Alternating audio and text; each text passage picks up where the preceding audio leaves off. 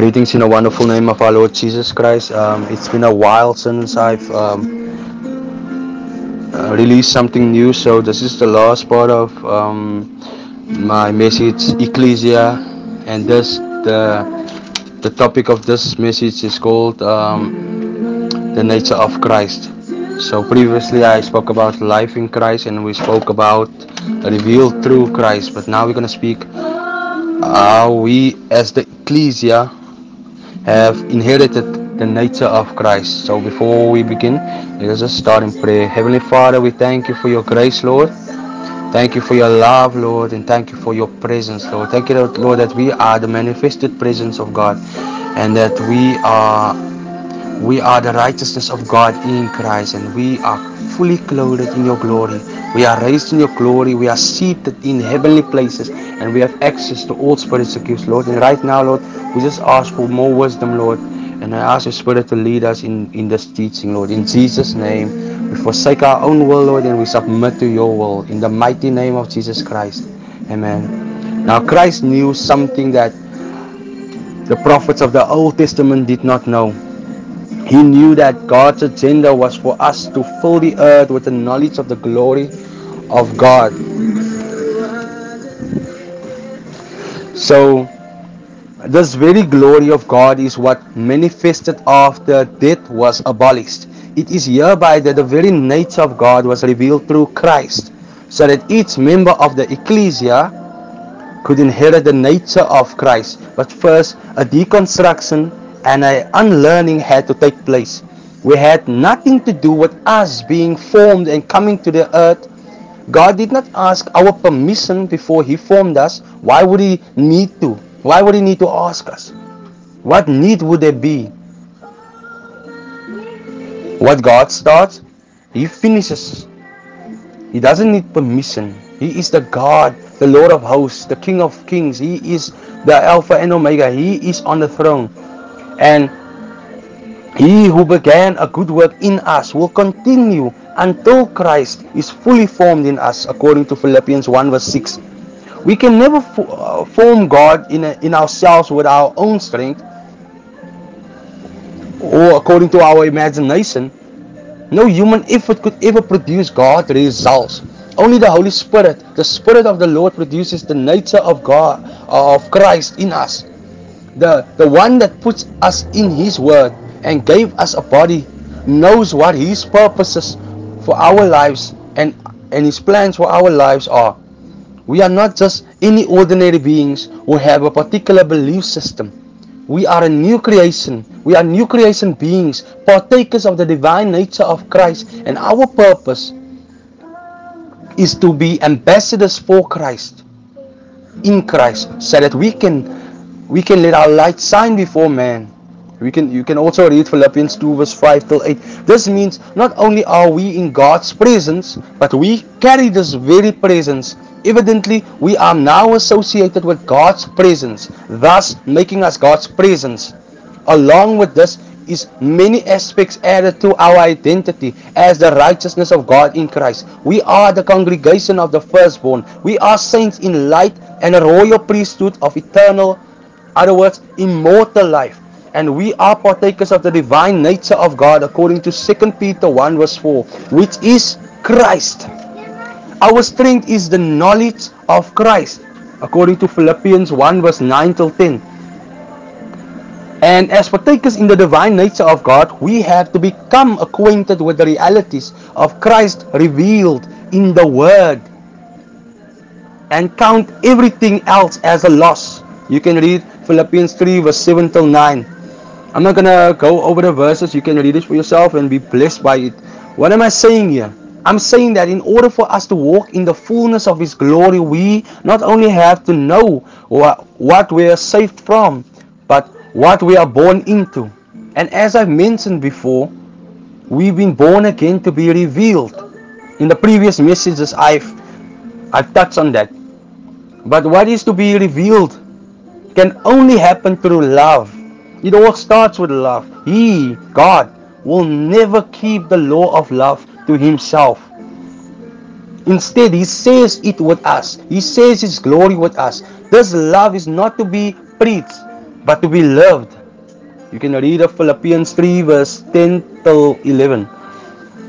It is not to be studied, it is not it is to be engaged. Love is the only real sign that reveals our divine nature to the world. According to Hebrews 10 verse 24, God healed our souls by introducing us to the light of the knowledge of His glory, which He revealed through Christ, His only begotten Son, making us sons as well. The firstborn of the creation, Christ Jesus, and also our high priest. God encounters us through His Word.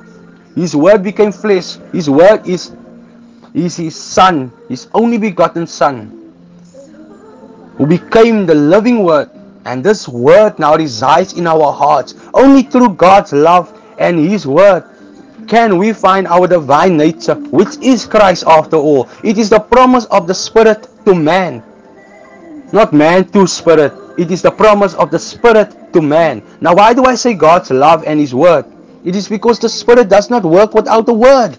And it is only through love that we can labor as the sons of God, whom are partakers of the divine nature.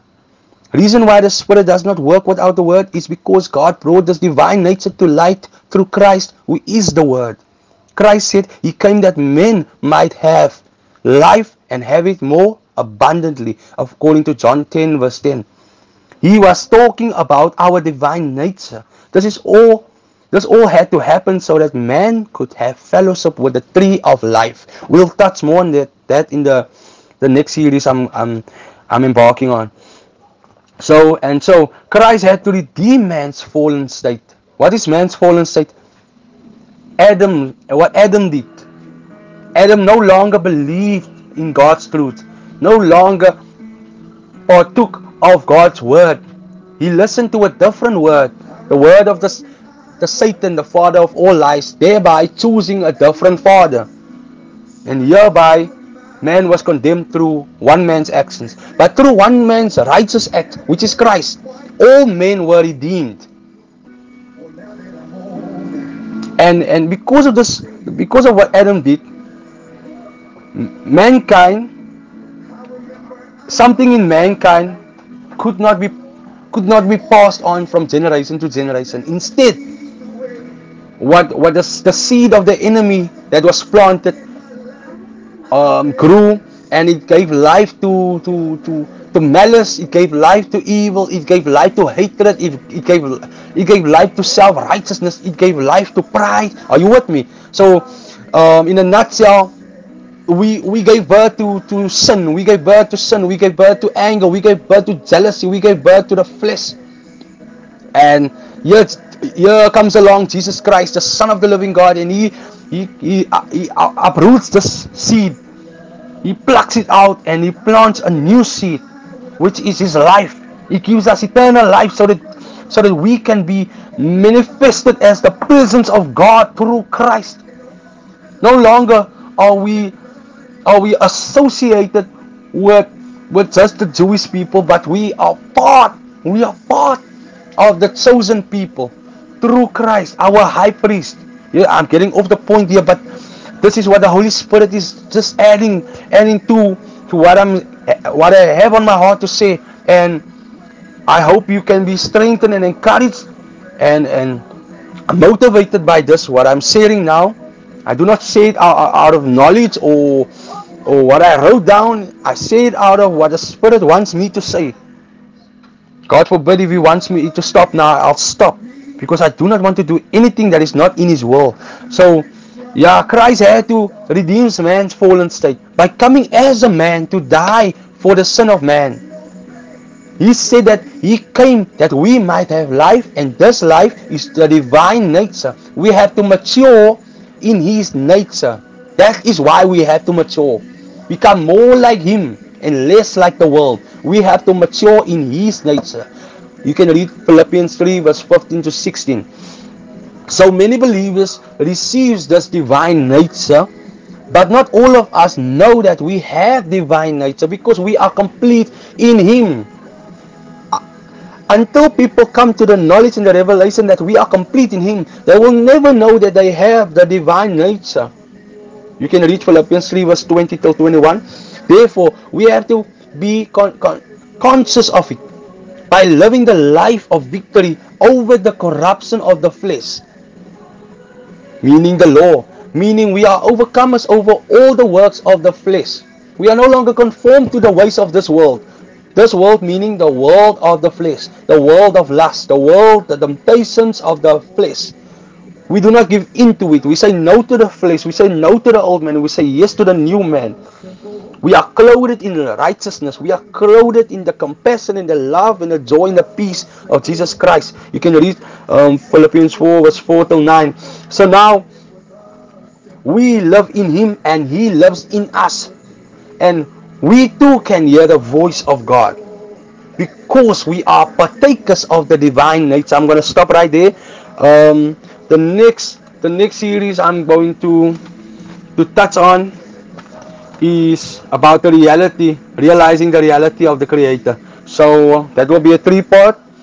I look forward to sharing uh, much more on that. But for now, stay blessed and may you grow in the faith and may you continue to learn from Holy Spirit. Um, Jesus loves you and stay safe and stay blessed.